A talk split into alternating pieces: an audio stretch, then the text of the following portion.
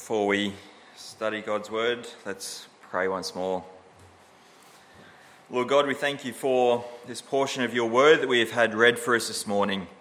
As we come to study it now, we pray that we would see those wonderful spiritual truths, those wonderful reminders for how we are to live before you even today. We ask that your Spirit would work in us to this end, that we might grow together in the grace and knowledge of our Lord and Saviour Jesus Christ. Amen. So when we um, look at 1 Samuel 21 through to 22, verse 5, uh, particularly one of the things that stood out to me as a kid was verses 10 through to the end of uh, through to verse 15 of chapter 21. David running away. Now it's one of those stories that wasn't one of my most easily recalled stories about David when I was growing up. But as soon as somebody would tell me about this, and the Sunday school teachers would say, What do you guys know about this? And being in a class full of boys probably wasn't a great idea. We'd all reenact David acting dopely. Uh, David acting like a madman. The drill would start, would be scratched. It was horrible. I feel very sorry for our Sunday school teachers. Uh, and for a long time, that's probably about as far as I ever went looking at this passage. There's almost this funny, humorous story within 1 Samuel. I mean, things are bad. Saul's trying to kill David, and David's putting on a performance over here. Uh, that's really all I really got to. But clearly, I'm far more mature now.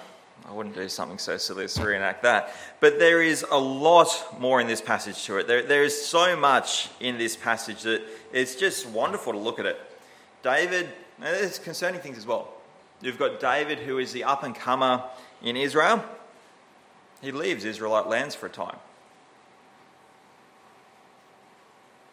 Probably not a great thing. David, the capable commander of troops who has been wise, who has been faithful to God and what he has done, who has been steadfast in what he does, seems to have a, a bit of a crisis of faith and have to put on a, a play act as a madman. David, who has found safety in God alone and experienced the provision and protection of God alone seems to look elsewhere for safety. There's things here that uh, this chapter, particularly chapter 21, raise a lot of questions for us. Now, the reason we've gone into uh, the first five verses of chapter 22, verses 1 to 5, is there's some resolution to those things when we get there. Now, we are picking up, of course, immediately after chapter 20. It seems to be that there hasn't been much of a break in time between those things. And of course, in, in chapter 20, we confirmed what we had a suspicion of in chapter 19. And the su- suspicion was that Saul had a now permanent, not fleeting, but a permanent desire to kill David. That David was going to be removed from the picture by Saul if Saul was given even half an opportunity to do it. Uh, through the sad events of what should have been a celebration feast, uh, Jonathan discovers for his friend David that Saul truly does intend to kill him. Leads into 21, where David is going to be pursued by Saul, where David is effectively now a fugitive. He's on the run. Of course, we pick up chapter 21, we see David respond to this threat of, death that he now lives under. As we look at our first point, beginning at verse 1, we see the priest's protection. Now, in this, David has, as we've already mentioned, realized that uh, life as he knew it was not going to continue. Things are changing for David, and that change means that he is on the run. Now, we consider the, the life that David has lived up to now. He's a man who's not entirely unfamiliar with dangerous situations, is he? From his boyhood, he faced lions, he, he faced bears, he protected his father's flock from those fearsome creatures. He, he killed fearsome creatures. We see him make that national appearance in some ways, where he's been present for Saul leading up to it, but when Goliath is threatening the, the, the Israelite camp, and he fought Goliath. He ran at Goliath. He's a brave man who's not, he's not unused to dangerous situations. Saul has made him a captain of men, and he's been successful in battles. It's noted a number of times, not always in great detail, but David has been successful in battle. He knows danger. But in each one of those situations, each time David has faced danger up until now, he's had somewhere to go back to. He's had a home. He's had a home that he can return to, and that, that's no longer the case as we pick up today. There's a significant change in, in, in things for David's life from here. Now, David does some, I think to put it kindly, he does some questionable things in that chapter. However, even within that, he does do something very commendable at the beginning of this chapter. He runs to where the priest Ahimelech is, in the place of Nob. And just as he did in chapter 19, he ran to Samuel, and ultimately he was running to the protection of God. That is what David does right at the start here. Things are changing. Things are uncertain. He has no physical safety. He goes to God. This is as commendable now as it was when David did it back in chapter 19. It's as wise a choice to go to this priest as it was back when he went to Samuel. He goes to Nob, where Ahimelech was the priest. Now, while we could easily just read through the backwards and forwards of this discussion that takes place, since chapter 16, there's also been a, an element of tension which has been brought, brought, to our attention, drawn out by the author. Uh, people who, uh, when people see those who are not in Saul's favour, there is a sense of fear. Will engaging with this person be seen as treason? There's a fearfulness that accompanies this. We've seen it in the people's response to Samuel in chapter 16. We clearly see it here now whether all of Israel at this point in time was looking for David, whether there'd been a, a, warrant issued on behalf of the king, or whether word had quietly leaked out of the palace. We're hearing that a bit in the news these days, aren't we? And the news maybe quietly leaked out of the palace that David was a wanted man by the king. The people seem to know, to some degree at least, that David is on Saul's hit list. Clearly, there is some knowledge about David's current standing before Saul being known because we see fear being mentioned by the author here. And Ahimelech, in verse 1, was afraid when he met David.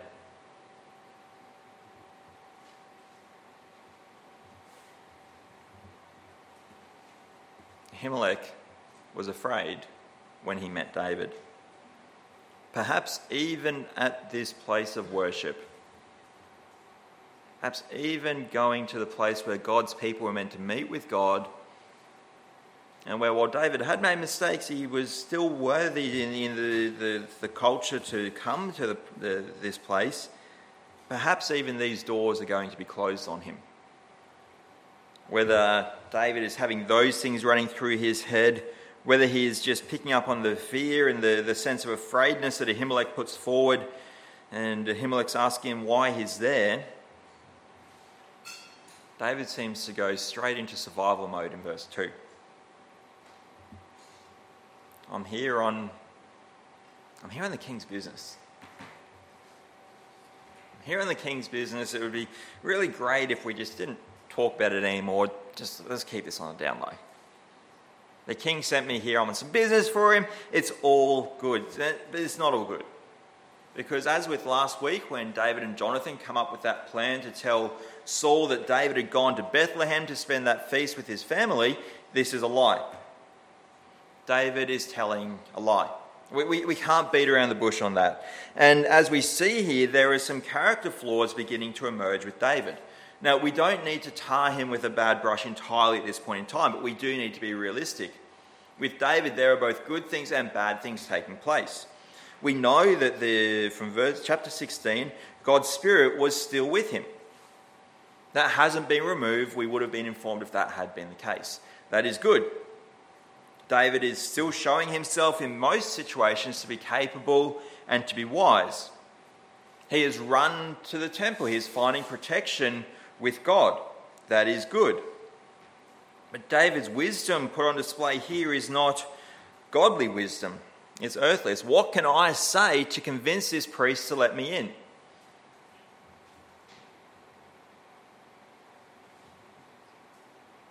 Now, the author doesn't draw more on this topic yet. Uh, we, we need to wait and see how, how this character flaw will develop and how great an impact this will have. Don't see the full scope of it yet, but as with Saul early on, we, we see some red flags being brought to our attention. A few things where we're going, doesn't seem great. There's good stuff there, but it just doesn't really seem as fantastic as it could be. And as an aside, as an aside, uh, one of the big reasons why we see so many flaws in these characters is that they were real people. They were real people. They were broken, sinful people. And another big reason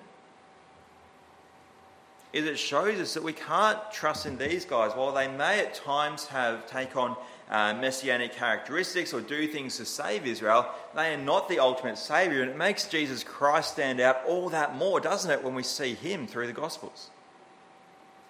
See, we're seeing real people here who make mistakes. David has told a lie to this priest. Now, As I said, the author simply leaves it there. It's something to, to follow as we proceed through the narrative. But David's here. He's in Nob, he's talking to Ahimelech, and he's hungry. Now, it seems as if this is just continuing straight on from last week. David has hid in a field for three days, and apparently has just legged it straight to this place. He's probably starving right about now, and he, he, he wants some food. He, he, well, it comes across in the English as being quite, give it to me. Uh, it's quite likely that it was put this way as a request within the Hebrew language. So David's saying, I'd like some food, can you give me some bread? And the priest replies, Ahimelech replies that there is only showbread, which has been consecrated. Now, it's part of the bread that only the priest could eat, but this particular showbread was put before the altar only for the priest to handle. It would only be for the priest to eat this consecrated bread, and this showbread wasn't even to be eaten. I mean, in some ways, it's a pretty big ask. And if it's only for the priests to touch, to handle, to make, to eat,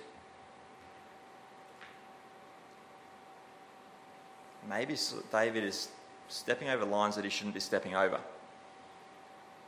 maybe David, in asking for this bread, is stepping in to take on a priestly role that he has no right to take on.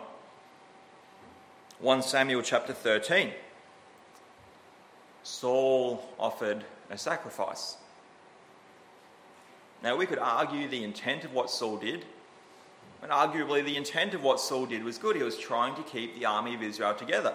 But Saul assumed that he stepped into the role of a priest. He, he assumed the role of a priestly function in doing this, and it had terribly grievous consequences for him. Now, a question here, a good question to be asked is if it was wrong for Saul to step over that lines, is it double standards that David might be able to do this? Particularly if we remember uh, through the book of Isaiah, uh, one of the kings, King Uzziah, he assumed the priestly role as well, and he suffered very serious consequences for that too. Those who would defend Saul to the hilt through this narrative say, God is just playing favourites.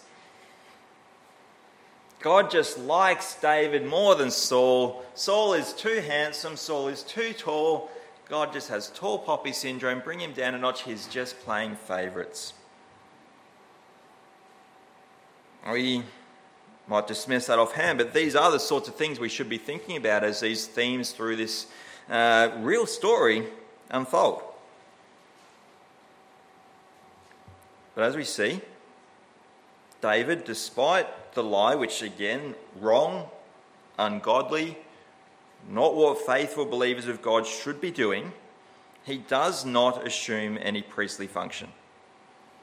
He does not seek to lead God's people in worship as their priests had as their role. He's, as we might say today, he's just a hungry fella keen for a feed. He'd like some bread. And the priest Ahimelech explains to us there why giving this bread to David is permissible. It is a showbread to be set before the altar. But it's been taken away from the altar and hot bread has been put in its place. He uses, Ahimelech that is, Ahimelech uses his priestly role to share the food that he as a priest was entitled to do with. He shares it with David. Now, while this doesn't do anything to solve David's problem as a fugitive, he still is. He, he very much is still a fugitive.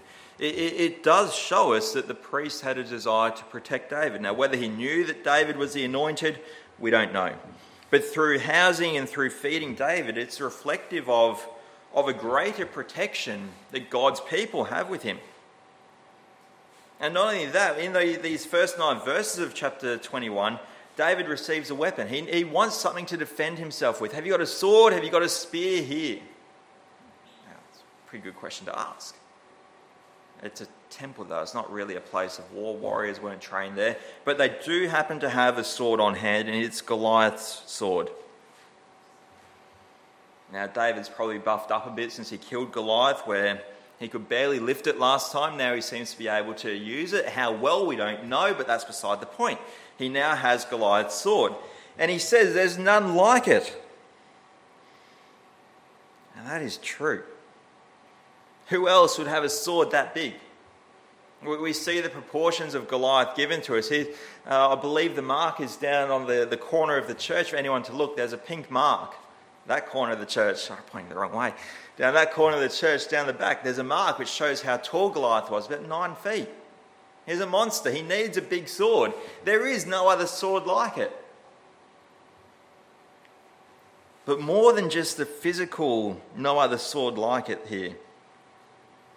Consider what happened when David killed Goliath.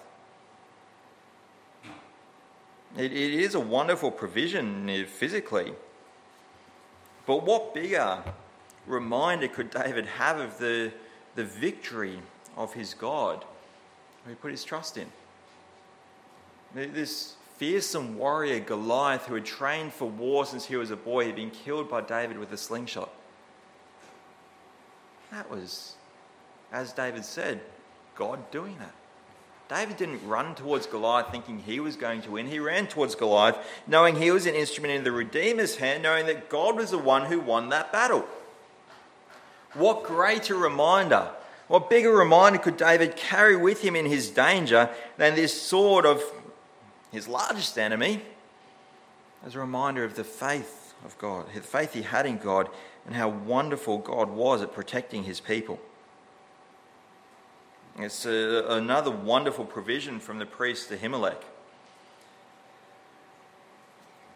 Perhaps things are, are going well despite the dishonesty, but it's not all smooth sailing. We read in those verses that a man called Doeg was there too. He was a chief herdsman of Saul. Now, the, uh, the monarchs of the day would have these chief herdsmen to look after the flocks. Now, it's not a, a super prominent role, it wasn't a role that had a, a, a courtly function. But it was a role where Doeg had, in some circumstances, immediate access to King Saul. He's been detained. Uh, we're not sure why he was detained. There's a lot of speculation. Perhaps the vow that he was there to offer up had taken a little bit longer than expected. For whatever reason, Doeg is there at this point in time. And he sees David.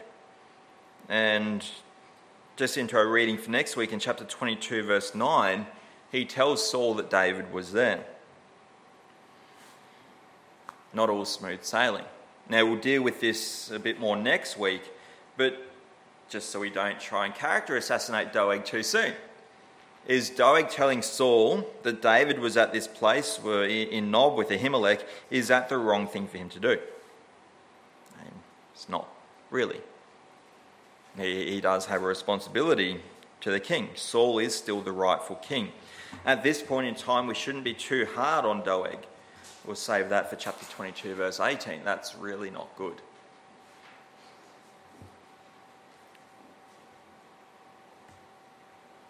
See, we get this introduction in some ways, the start of chapter 21, these first nine verses where it's, it's a bit of a head scratcher in some ways. Is this good or is it bad?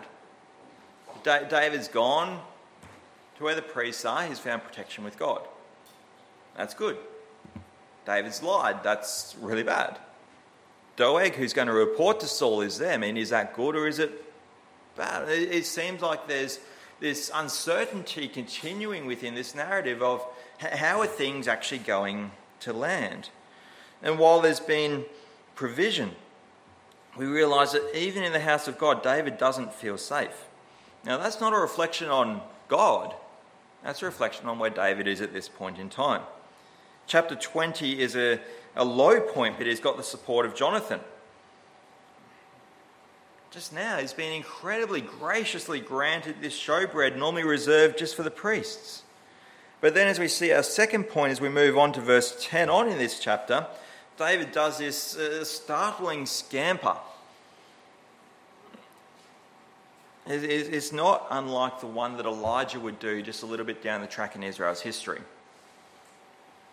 In Elijah's case, in some ways you could argue it was a bigger demonstration of God's power, where all of those prophets of Baal were killed by Elijah, when even over that wet stone, God had burnt it and the, even the stones melted. God did something absolutely amazing and wonderful and just beyond human belief, only for the man who was saying they were trusting God into that situation and not just saying it, they genuinely trusted God to apparently just crack under the pressure and leg it. Elijah has probably the, the biggest meltdown within scriptures in that regard. I don't think David's all that far behind here.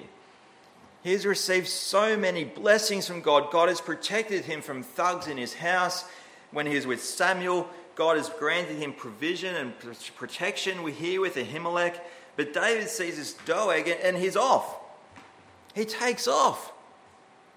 He leaves Israel. Now think about that. David left Israel. David was not king yet. But David had been anointed to be the king of Israel, and he abandons those people to Saul. he left. Again, as with his lie, he is trusting in his own wisdom and what he can do to save himself, despite being the direct recipient of God's provision and protection and even direction so many times already.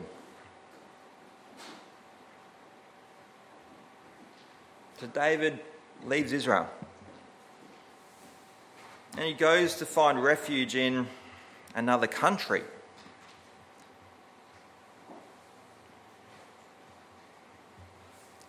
Remember what David's been doing? He's been playing the harp to soothe the king, but he's a commander of Israel's armies. He has been leading men in battle against Israel's enemies, against the nations around Israel. Maybe we read this, why on earth would he think he's going to be safe with them?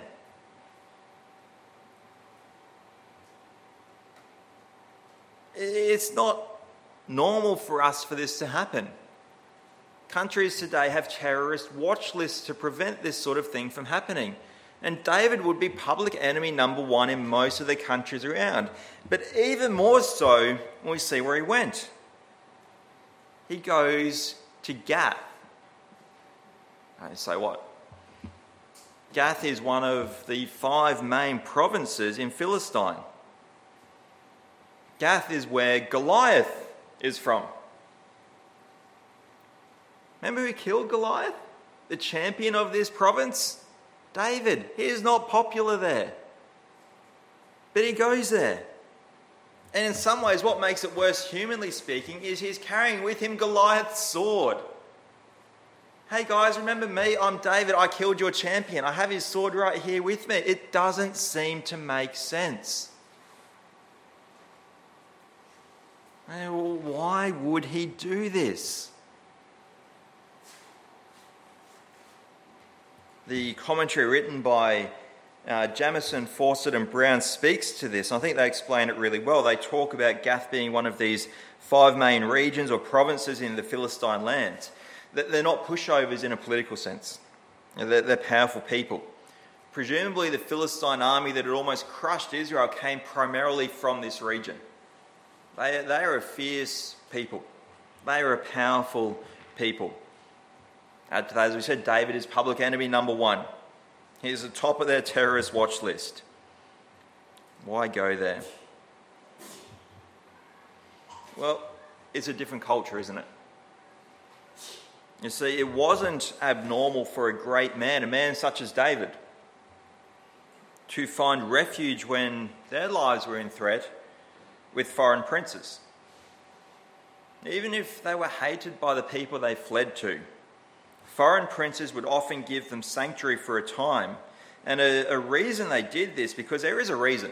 It's not just something they did and everyone accepted it as the done thing. The reason they did this was that it t- removed a potentially powerful tool from an opposing, leader. In this case, if David is in Gath, he cannot be used by Saul to win any battles against them.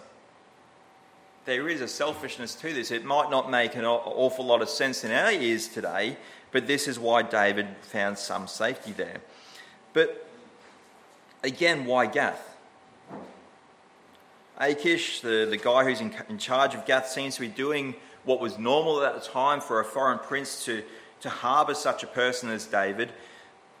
But within this, as always, there is not just the, the physical stuff going on. I think there's a, a spiritual reminders here. Even though David has abandoned his people, even though David has run away, even though David is arguably at an incredibly low spiritual, emotional, and physical point, even though he doesn't seem to be acting particularly faithfully, God still protects him.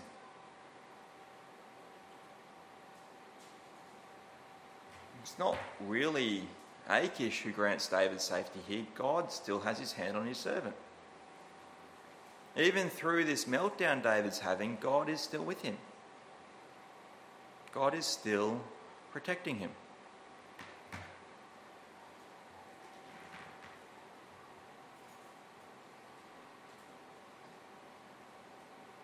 And while we don't see detail here, it seems as if David has far greater freedoms in Gath than most people in this situation would have.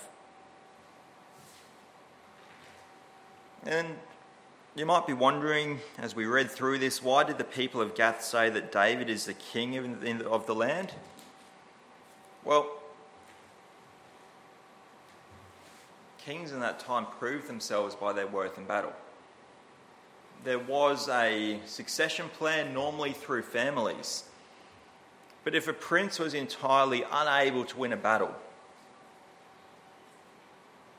they wouldn't be the next king. This is why later on in Israel's history, God uses it. But there is a time where the king of, of Babylon coming against Israel, uh, they come against Israel at one time, and then about 30 years later, that king returns because his father died. And God used that to preserve Israel, to grant them continued time to return to him.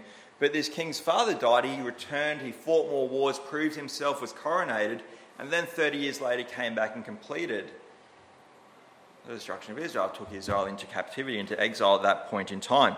You see, this song they sing, this reminder of again the time when David had killed their own champion, Saul has slain his thousands and David his tens, ten thousands. They're basically saying David's probably more worthy to be king than Saul. This is a king that we're dealing with here. Again, God is wonderful in his protection of David, given all of this. Although David doesn't quite recognize it.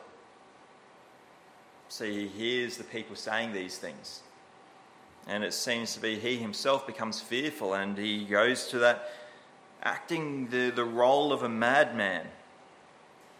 Now we see two things told to us there that David does. He scratched at doors and he drilled in his beard. Now, for us, maybe the scratching at the door one is more concerning.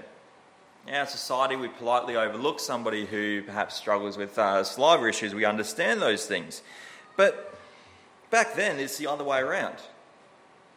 The drooling in his beard was a far worse thing to happen in those Eastern cultures. David acted the role of someone who'd lost their faculties. He acted insane. Saliva fell in his beard. And the reason this is a problem is that in those Eastern societies, is you did not let your beard get dirty like that. You just didn't. It went so far as to be an intolerable insult. An unbearably intolerable, intolerable thing to happen. You didn't let people do this to you. And if you let it happen to yourself, you were intolerably insulting yourself. And looking at David, going, This guy has completely lost the plot. And the, king, uh, the, the, the, prince here, Achish, he recognizes what's this guy doing? What real benefit do I have from him being here? You see, David had turned to his own cunning, his own wisdom to try and protect himself, to try and make himself look harmless to the Philistines, but what actually happened was he worked against himself. If he had actually been a capable man, politically Achish would have had a reason to keep him there. If he's a madman, what on earth is Achish doing giving him harbour? He's got no reason to keep David. David, not trusting God and trusting his own wisdom and trusting his own acting abilities, actually works against him in not very good ways here. And fear once more comes on David. He flees, he runs away again. Now, last week I said in some ways with uh, the events David is going through, it's like those stories we hear of people and we go, can it get any worse? It kept getting worse last week. Keeps getting worse through chapter 21. As we come to our third point and we look at these first five verses of chapter 22, I actually see things beginning to get back on track.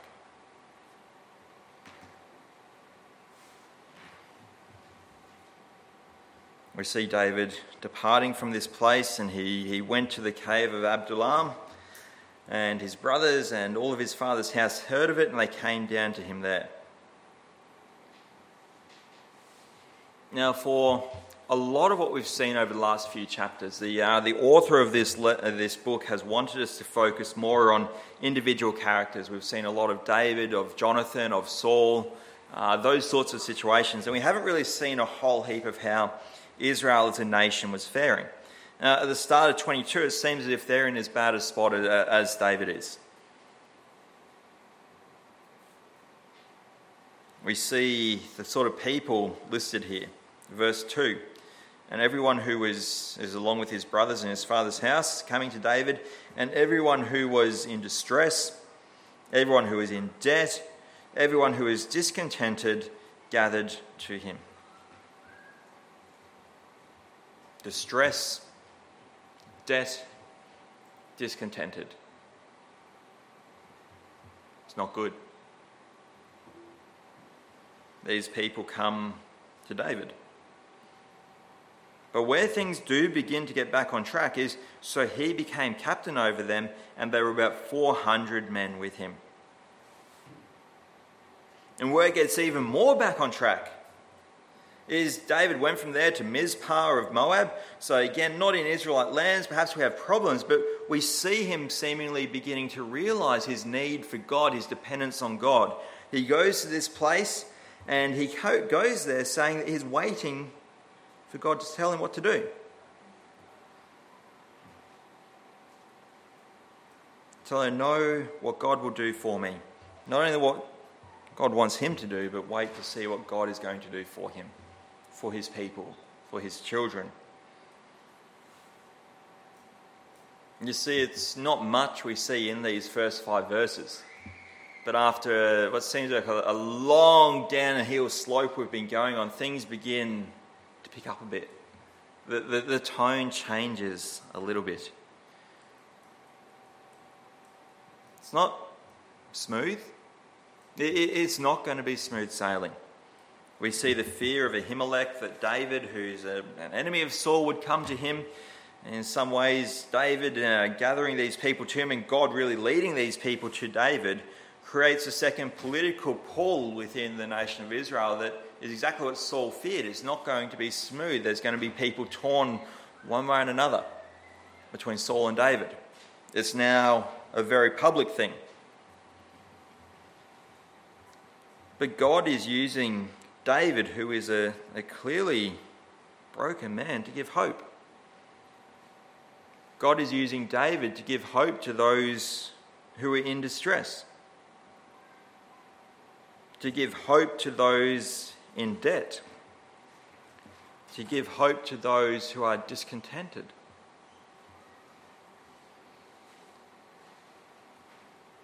It is hopefulness of a, a healthy, godly uniting of the people, even if the road ahead is going to be tough.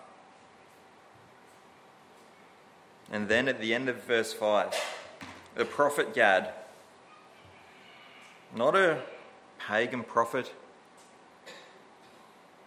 an Israelite, who God was speaking through he comes and he talks to David and he gives David instructions to leave and to go to Judah, possibly where our call to worship was written this morning. See, God is speaking to and using David. He's gone through this massive meltdown, but God is still with him. How amazing is that? To see someone who has messed up so badly and God still uses him for his purposes. Matthew Henry says this. That's a short quote. Drop some long ones, sorry, I apologize that recently. But this is a short one. This is what Matthew Henry says See what weak instruments God uses for his purposes.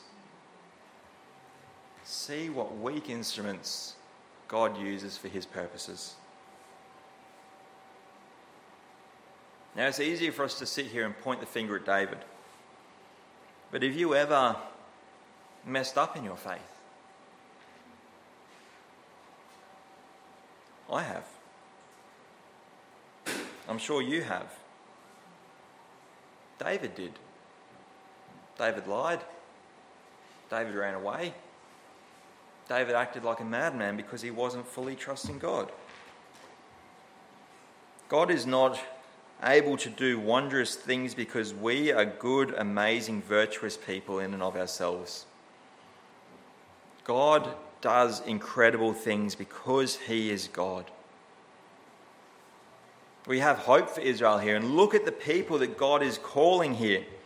He calls some unlikely people, He calls people in debt. Now, we don't know if this is mismanagement of funds or just hardship that they've fallen upon, but they're battling those who are distressed, those who are discontented. It doesn't seem like the most likely group of people that God would use. But God is calling these people to Himself. He places them under David, with David as their captain, and He is making them a holy people. Does that maybe ring a bell for you? Were we not all spiritually distressed, spiritually indebted, and spiritually discontented people before God called us to Himself? God does not require us to meet certain KPIs or performance reviews before He can use us for His purposes. He calls us out of darkness. He redeems us. He saves us. He delivers us from sin. He makes us holy. He does all the work. And we are to respond with joy and with thankfulness in our hearts. For Israel, there are, there are clear problems ahead of them. For us today, we face uncertainties of our own. We face hardships ahead of us.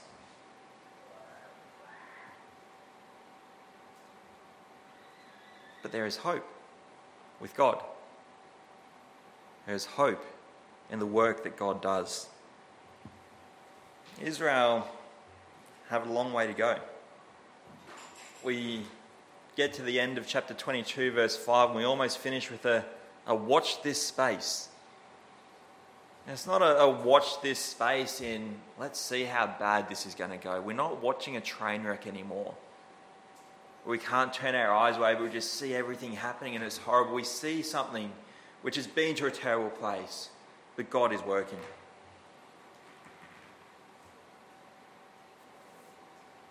Isn't that true for us as well? We go through hardships. We struggle in our faith. We don't always act the way that we would like to act.